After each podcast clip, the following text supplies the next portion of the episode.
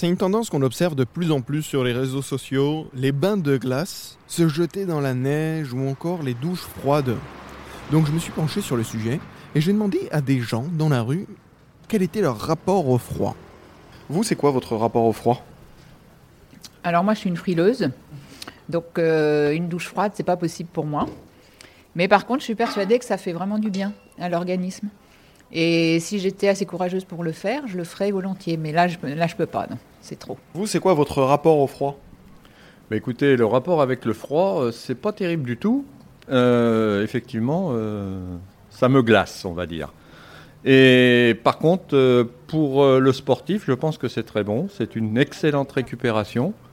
Et je crois que de ça, euh, les grands clubs et voire les petits euh, se- ont tous une cryothérapie euh, disponible. Voilà. Vous, vous faites souvent du sport? Je fais du vélo et non, je passe jamais au froid, c'est plus l'âge. Alex, c'est quoi ton rapport au froid, toi? J'ai pas froid. je, je résiste au froid et moi ça me dérange pas. Je préfère ça à la chaleur. Même à 5 degrés, je suis en short t-shirt. Moi je suis plein de potes qui aiment le froid. Vu qu'on fait des sports extérieurs, on n'a pas le choix. T'es plutôt sportif, je pense. Le froid, ça fait du bien, non, aux muscles Bah, ça permet de récupérer plus vite.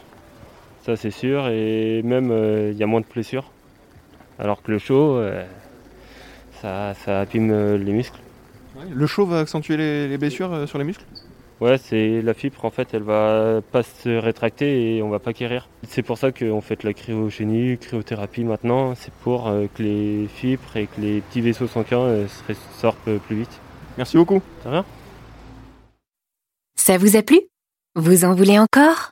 Il y a en ce moment des milliers de podcasts 100% positifs qui vous attendent sur l'application AirZen.